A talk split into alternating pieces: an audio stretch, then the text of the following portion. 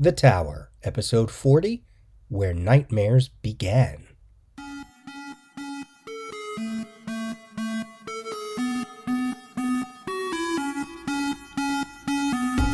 On today's episode, 40 years plus of the new Teen Titans, some recent comic magazine purchases featuring the Titans, and a look at the first three episodes of Season 3 of the Titans TV show. All this and a little more on today's episode of The Tower. Hey everyone, this is your host Peter. Welcome back to The Tower. If this is your first episode listening to this particular podcast, because you know, it's been eight months since the last episode, The Tower is a podcast devoted to the Wolfman Perez era of the new Teen Titans and everything else Titans related. So it is a focus on volume one of the new Teen Titans. I got up to issue number nine and there are some other various tangents along the way current Titans comics, the Titans TV show, taking a look at the development of the Omega Men. Uh, it is a podcast devoted to the New Teen Titans, but also to Marv Wolfman, George Perez, to spin offs. So uh, I'm enjoying taking a kind of chronological look of not only the New Teen Titans, but the characters themselves uh, sometimes they spin off into backup stories or guest stars in other comics within the DC universe at that time in 1980. So this podcast is primarily focused on New Teen Titans, but then its tendrils spread out all over the place. 40 years, 40 year anniversary. DC Comics presents issue number 26, featuring the 16 page preview and first appearance of the new Teen Titans hit stands in July of 1980. So, yes, technically they are 41 years old as of 2021. But this is episode 40, right? I got to keep that connection. And since I meant uh, for this episode to drop last year, I'm going to stick with that nice round round number, right? 40th anniversary. So New Teen Titans 40th anniversary, New Teen Titans issue 1 hit stands August 14th of 1980. Uh, that's according to the 16 page preview that had a little blurb that was heralding the new title. Uh, that also means the Silver Age Teen Titans, in their first appearance in Brave and the Bold, they are going on 56 to 57 years. So, what did DC Comics do to celebrate the 40th anniversary of the new Teen Titans? They put out a tweet. um, honestly, I don't remember if they did anything else, if at all. But Back Issue Magazine certainly celebrated the Titans' 40th anniversary. In October of 2020, Tomorrow's Publishing released Back Issue 122 all about the 40th anniversary of the new Teen Titans. Back Issue is the only magazine that I buy consistently. If you grew up reading comics in the Bronze Age, the 70s, the 80s, you absolutely need to be reading Back Issue edited by Michael Eury. It is fantastic. I love their themed ep- uh, issues uh, tons of articles, untold stories, artwork that you haven't seen before. It's really great. So, back issue 122 has articles such as an introduction by Marv Wolfman, the 40 greatest moments of the New Teen Titans, where number one comes as a surprise, Titans in other media, including cartoons, live action, movies, such as the Teen Titans cartoon, Teen Titans Go, the Titans TV show, Cyborg appearing in movies and TV. There's a Perez and Titans art gallery, articles on Raven, Starfire, and The Protector, an article on George Perez's retirement from comics with comments from other creators, all under an unused George Perez New Teen Titans cover that I had never seen before. It's from 1981, courtesy of Andy Mangels the cover image was used for a flyer for the Heroes Convention for, you know, Heroes Aren't Hard to Find, the store in North Carolina. So that flyer was for 1984, where Perez was a guest. But the back issue cover has all new color and a cover design by Michael Kronenberg. So it's really great.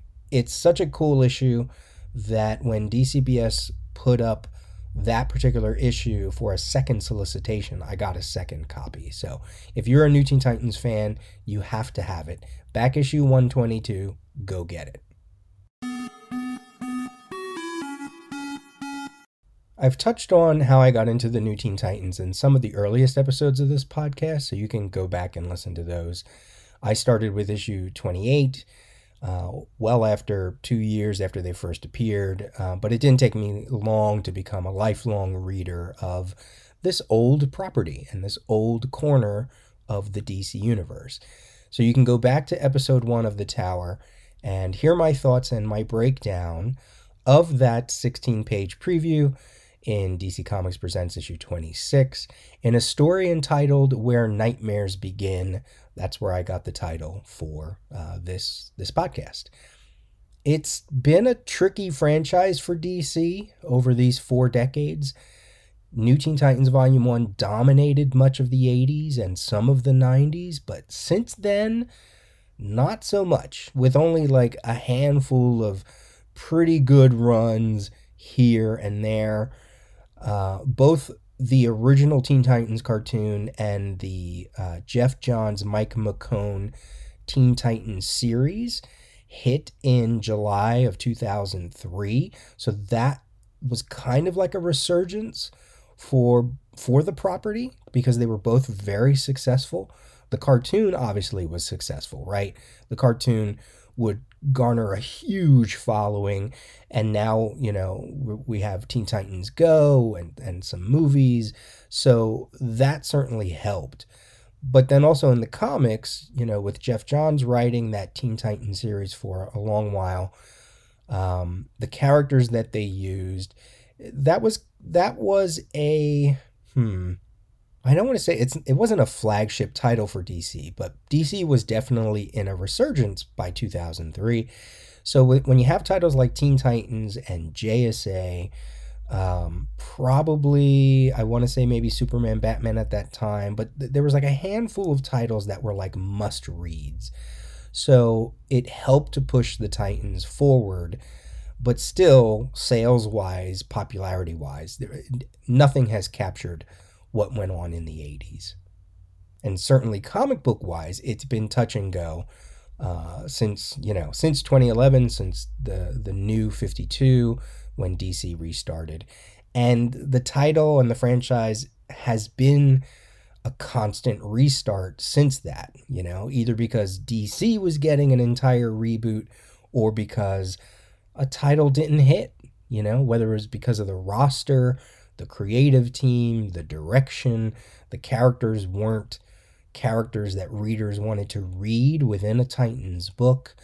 Characters were always getting messed with, right? Donna's ongoing origin problem, Wally West's place within the DC universe, Nightwing wasn't Nightwing there for a while.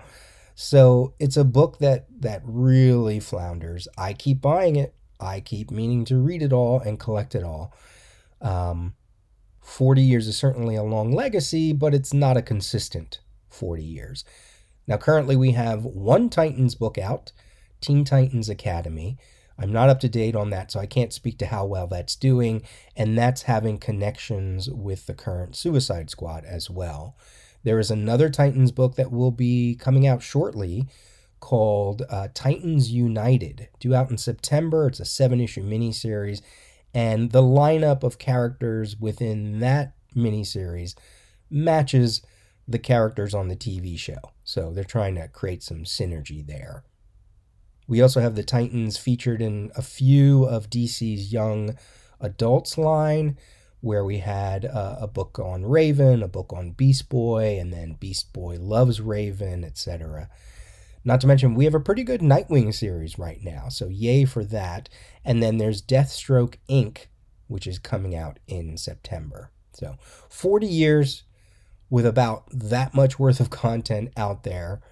So a lot to cover. and a lot to continue here on the tower. I'm looking forward to that. As I said, my first issue was issue 28. What was your first issue? Let me know. The Teen Titans, a quintet of triumphant teenage talent. Robin, boy wonder with a multitude of glorious gadgets. Cyborg, a mighty mixture of machine and man. Raven, a mystical magician. Beast Boy, the missing link between man and beast. And Starfire, fast and strong alien warrior princess. A fearless five-some fighting crime in their prime. They are the Teen Titans.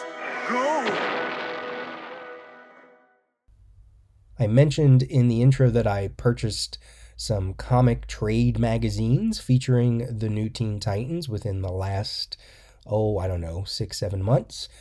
Um, the first one actually was sent to me by George Khoury. George is the author of Kimota, The Miracleman Companion, also the extraordinary works of Alan Moore, Image Comics, Road to Independence, and one of my favorite uh, outputs from Tomorrow's Publishing, Comic Book Fever, a celebration of comics between 1976 and 1986. So George asked if I had Comics Journal number 79 from 1983, which I didn't, featuring the first of a two part interview with Marv Wolfman and George Perez, all under a cover of the Titans at a Picnic by Scott Hampton, of all artists. So I've had Comics Journal 80 for a long time and that has the second part. But it certainly was a treat to f- finally get this first part. And uh, George helped me to fill in one of the many gaps that I have when it comes to Titans. Um, so, yeah, huge thank you for that. From 1984, this was an eBay find. Comics Collector, the Spring 1984 edition. They, uh, let's see, this Comics Collector is from Krause Publications. There were only 10 issues. I had this as a kid, but I read it so much, I I destroyed it, you know? And then I never could find a copy of it again. And I had this like small memory in my brain of visiting a strip mall in Reading, Pennsylvania, and uh, a convenience store within like a strip mall. And in the back were magazines and comics. And I remember seeing this magazine. I'm pretty sure this is where I got it and asking my parents or my mom to get it. It had it has the Titans on the cover, and then it has a blurb, uh, which features after more than four decades. There's that anniversary again. Robin becomes Nightwing. So looking up when this hit, if we're talking spring of 1984, and when Tales of the Teen Titans issue 44 hit, I think I think this might be the first time that I saw Nightwing on a page. So either I got the third part of the Junior, Judas contract first, or I got this magazine first. I'm not sure, but there is an image of Nightwing in the article. And it's just, you know, it, it's reclaiming something that I had as had as a kid that helped me enjoy the Titans, and uh, I found it on eBay along with three other issues. Um, Krause Publications, they are the ones who, for a long time, uh, put out Comics Buyer's Guide. So it's a magazine. You know, it's got a lot of in-depth articles. It's got a lot of cool stuff, and along with like Amazing Heroes and Comics Journal of that era and some other things. I I just I have to have these because I want to know everything, even if it's the same information that quite frankly I'm still hearing today when I listen to modern interviews with like Marv Wolfman and they're still asking the same questions and blah blah blah. But anyway, uh, it's good to have it from that time, you know, when when everybody was young and and all of that memory was fresh in their minds. So this was a fantastic find and I'm so glad I got it. And then lastly, also on eBay, uh, I had never seen this before. Fan Connection issue one by Milky Way Graphics. Probably the only issue that they put out. So it's uh, an article on New Teen Titans and X Men on their crossover.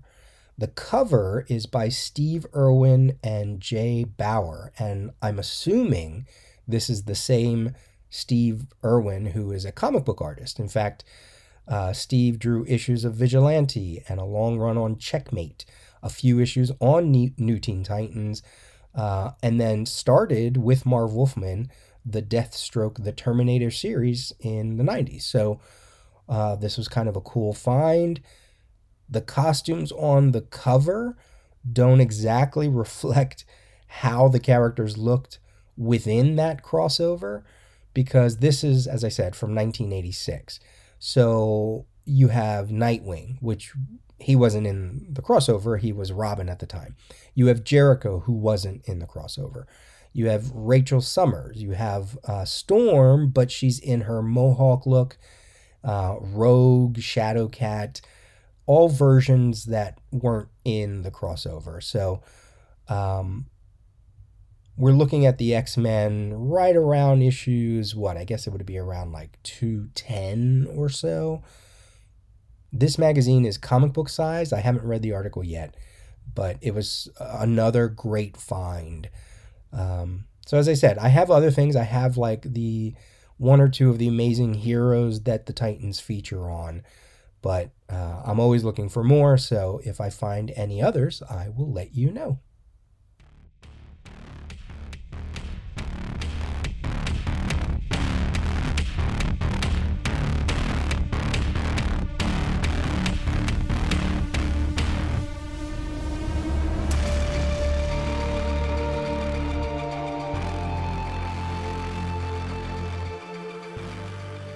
And finally, uh, a little segment on The Titans, Season 3, episodes 1 through 3, now on HBO Max. I'm glad they dropped three episodes right away. They absolutely needed to, I feel. It's still dark, it's still angsty, characters are still swearing all over the place. Now, with more Gotham City, more deaths, and more frustrating superhero TV watching. I won't be doing an episode by episode breakdown of this show per podcast. I'm going to group them up. I just can't. If you listen to the podcast that I, podcasts that I did on season 1 and season 2, you know my thoughts. You know that I'm really struggling with this show even though I'm a big Titans fan. So I'm going to do reviews of chunks just like they released the first 3 I'm going to cover the first three here, and then I'm going to wait for another three. In fact, by the time you're hearing this, one episode um, has already come out, which I haven't seen yet.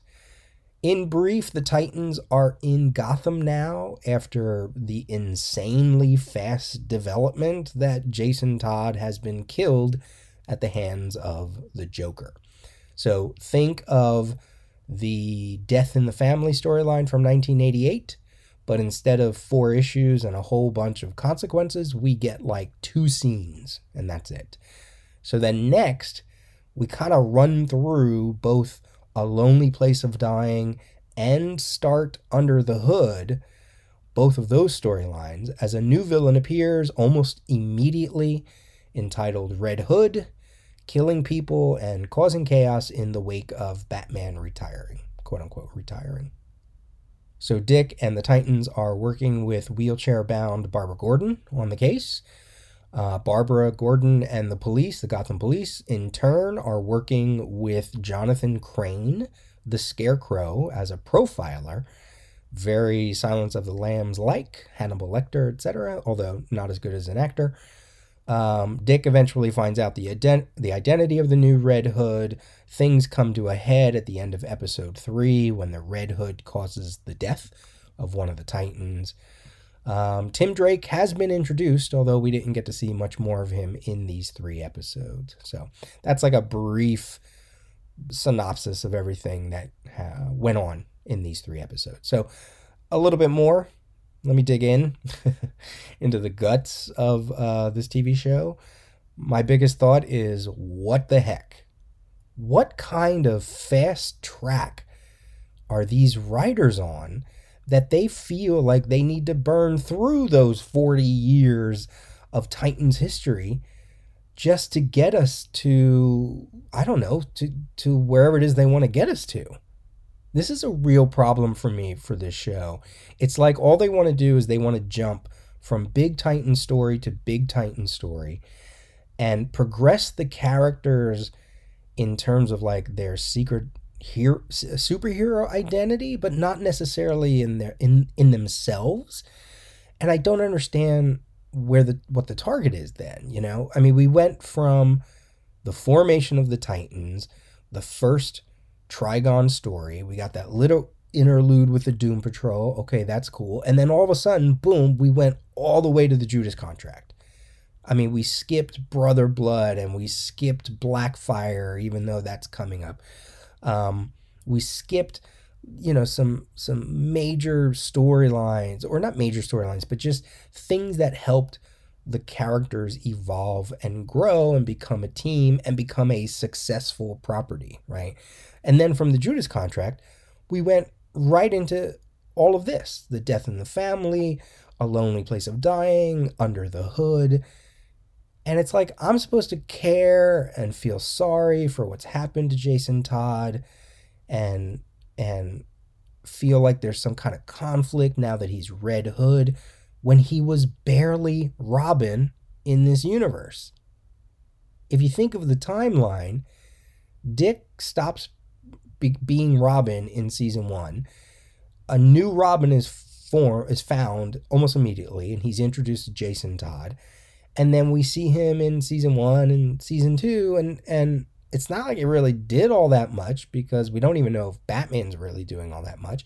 And now all of a sudden all of a sudden he's red hood.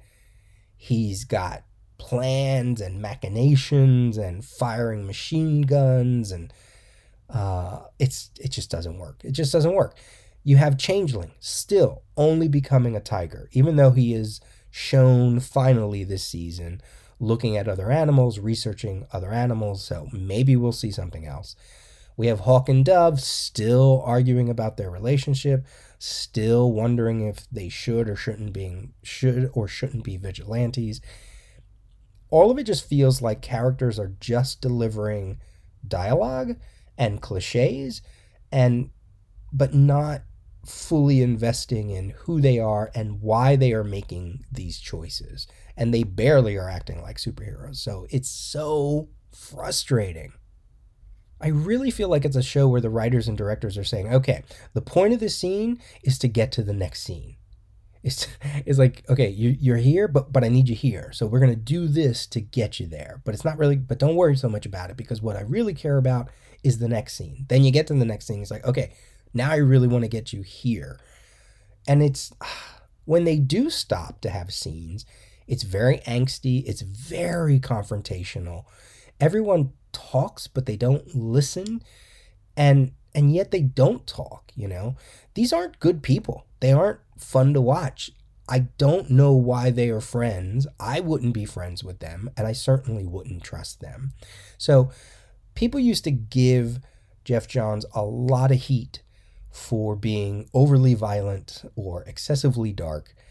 And that was at a time when I feel what they really were arguing against is some of the decisions DC was making, whether it was Geoff Johns, DC, Dan DiDio, during that period of time that I talked about earlier, you know, those early 2000s, mid 2000s. But there was a lot of world building going on, and there was a lot of legacy and legacy restoration I mean, Johns was bringing back characters left and right in ways that made them popular again. I mean, think of Hawkman, you know? And there was like a caretaking going on.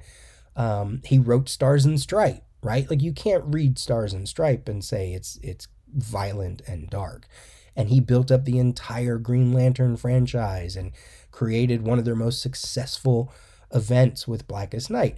So what what I feel like people were reacting to were small moments within a larger tapestry. The Titans TV show is like the exact opposite. I can totally get on board if people want to call the show aggressive and dark because it is.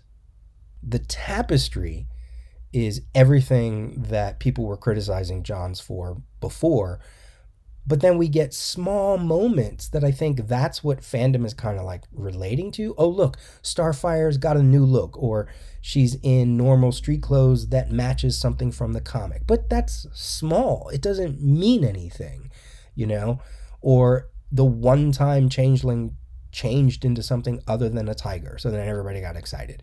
Raven, oh, she has a hood on her head like she does in the comics this season. Ooh, let's get excited. Those are small moments. The larger tapestry, I, I, I just don't, I, I can't fathom why they feel this is the tone they wanted to go with this show.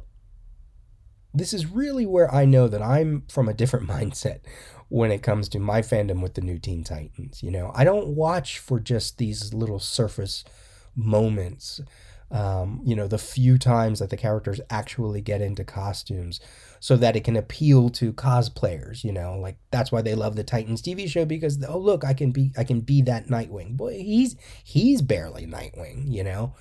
Um, it's just like when I hear other podcasts laying down how much they they love the show and they gush about it and I, i'm listening going but you're not talking about anything you're not talking about character growth you're not talking about how the show is shot uh, you're not talking about this amazing acting you know I, I just i really don't get it i really think people are watching a different show or they just are layering what they think they are seeing and what they're feeling on top of what's not there because it's not good. It's just not a good show.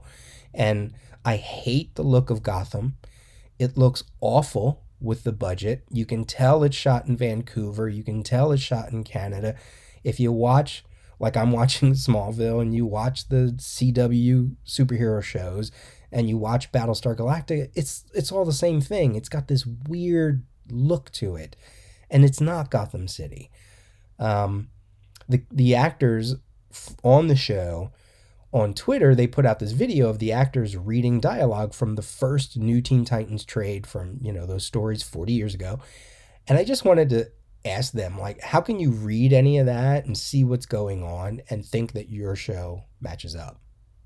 Because even in those early stories while there was a lot of angst and there was a lot of confrontation between the characters i get it. I, I see where, where johns is pulling all this stuff from the sense of family and the sense of wanting to get away from their mentors was so strong and here we are season three smack in the middle of gotham and smack in the middle of major Batman stories that had some connections to the Titans. So, okay, here's a few other points, episode by episode. Uh, episode number one, Barbara Gordon. It's been three months since the end of season two. You know, again, going back to that timeline of how long has Jason Todd really been Robin? Um, I think we're getting a fairly strong hint that Scarecrow is probably behind all this. It comes up in one of the episodes that he's probably not working alone. The reason I think it's Scarecrow is because Jason suddenly is like sucking down an inhaler full of something. You know, I don't know if it's venom or scarecrow toxin or a mix or whatever. Um, there's a part where uh, I half wondered given the nature of the show and what they're doing with Bruce Wayne, if he wasn't involved, if Batman wasn't involved, like as, as if this was a way to give him an excuse to kill the Joker or to have a Robin that would do the things that Batman is, you know, isn't supposed to do. Batman wanted to push Dick Grayson one way, Dick Grayson went the other way, so now he's pushing Jason Todd into that path. Apparently, the Titans are celebrities right now. Not that we've seen them do all that much. Barbara Gordon is the new commissioner of Gotham. Nightwing's costume, I don't know, especially the torso feels very bulky, just very bulky. I'm not necessarily a fan of the electric Eskrima sticks. They almost feel a little bit of a cheat, but it's a good visual for um, TV. I just think it's bad Dick Grayson methodology. Um, we get to see some other Robins. Someone tried to hack into the Batman files, and we saw people like Carrie Kelley, Daxton Chill, Stephanie Brown, Duke Thomas, more Robins in the waiting, more soldiers in the in the waiting. Barbara had a, a pretty good line where she said, you know, Batman calls all of this a war so he can justify losing soldiers. And then episode one ends with Bruce Wayne saying that he has killed the the Joker uh, because of what he did to Jason Todd. Wow. Okay. Uh, episode two. Here again, I don't know what the time frame is, but suddenly Bruce Wayne, even in episode one, he's already investigating several people who have died, and it all leads back to Red Hood. So it's like, okay, that was fast. Uh, we get a council meeting meeting of criminals where the Red Hood interrupts. That's just like Under the Hood, and he says, "I retired the Batman." So if this was Jason or someone working with Jason, maybe the way they think they retired Batman is by getting him to kill the Joker, going against his um, morals of killing people. But we already saw in like Titan season one that Batman was getting uh, more and more aggressive before Jason Todd even showed up. Um, something's going on with Kory. She's having visions. Uh, apparently, that means Blackfire has been captured. Even though the last time we saw Blackfire at the end of season two, she was totally fine. So I guess we'll learn what happened there. Hank shows up. Dove shows up. There is this kind of fun moment when Hank shows up in Gotham where Kory is just like, she's so excited that he's there. And it almost feels like the cartoon Starfire where she kind of like touches him and she claps and she's like, Yay, Hawk is here.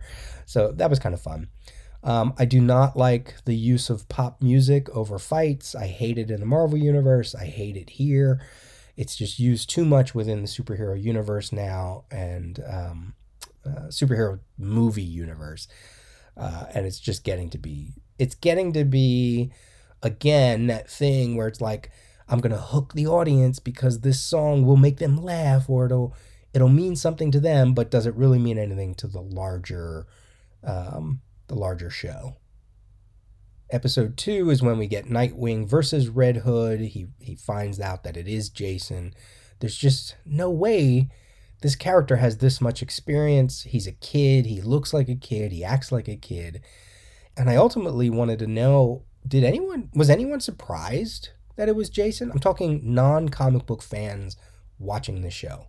Or if they are comic book fans, the ones that don't know that he is Jason Todd because it was all over pr- promotional material. But does the show make that character um, important enough that when you get the revelation, you're like, oh my God, it's Jason? I don't know.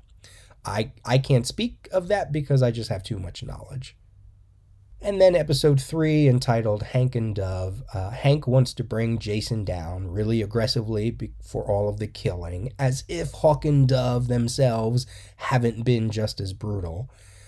So Hank goes off to find Jason by himself, which is dumb because these characters don't talk to each other, and winds up getting a bomb uh, attached to his chest.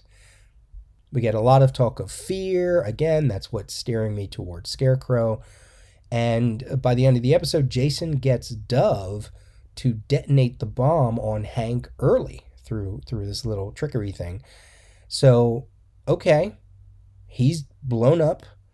I can see where this is going to mess people up and make them even more angsty because Dove will feel like she killed Hank. Superboy will feel like he wasn't fast enough to create uh, a device that would depower the bomb. Dick will punish himself because he had a conversation with Hank uh, where he said, Look, if I die, don't let Jason be the thing that brings down the Titan. So, of course, Dick is going to go into his head like he does every season and probably, you know, disband the Titans again and become aggressive again. And it's just like the same beats all over and uh, all over and all over. Now, while this could, so so Hank gets blown up there's no more Hawk. Or is there, right? Like on one hand, this could be a setup for a new female version of Hawk, like like in the comics. But I also could think of many ways that he could have survived this explosion. First of all, Krypto was there with him, so maybe Krypto saved him. Um, Superboy rushes in and looks at Hank, or looks at where he was, but we don't really see anything. So, um, maybe Hank ripped it out himself right before the seconds ticked down and and use Krypto to fly away. I mean, there are ways out of this. So even though we don't see a body and it was a, a a heavy moment here at the end of this episode, I could see them bringing Hank back. But who knows? Maybe he is really dead. Uh, let me know what you think of this series. Um, I know people are just watching it to just kind of watch it. So am I. I. I mean, I'm just watching it to watch it, to watch it and talk about it. I'm not trying to force myself to love it. Um, I loved Under the Hood. I thought that that storyline was really good, but a lot of it is because years had passed, and when they when they finally decided to bring Jason Todd back, tease him in Hush, bringing back in Under the Hood, the psychological part of it was fantastic, and the writing was really good, and the artwork. So it was it was Judd Winick and Doug Mahnke, I think. Um, this version of it is a tantrum. It's a tantrum. It's a psychotic outburst no one comes across well. There's very little investment in who they are. There's a lot of talk of the Titans being a family, but I don't see it. Um, and it's really frustrating to not like this version of Dick Grayson because he's really bad at his job. So, I don't know. I feel like this Titan show continues to be a mess. I really want them to get into the Blackfire stuff because I, I'm hoping they get into some sci fi, but if they just keep her on Earth and it becomes, I don't know, just, I don't know, it's all going to be frustrating. It's all going to be disappointing, I feel. So there you go. That's my, uh, you know, continuing update on the Titans TV show. Let me know what you think. Peter at the dailyrios.com. Go follow the Twitter, Peter J. Rios. Go to the website, The Daily Rios, to leave a comment. By the way, do a search on your favorite podcatcher for The Daily Rios. Um, both The Daily Rios and The Tower should pop up. If they don't, let me know what platform you're using. Maybe I need to add the feeds to that platform. And also, by the way, way, July 29th of this year, July 29th, 2021, was the 12th anniversary of the Tower podcast. 40 episodes in 12 years. Woo! There's a there's a record. All right, this has been the Tower episode 40 for Friday, August 20th. Talk to you soon.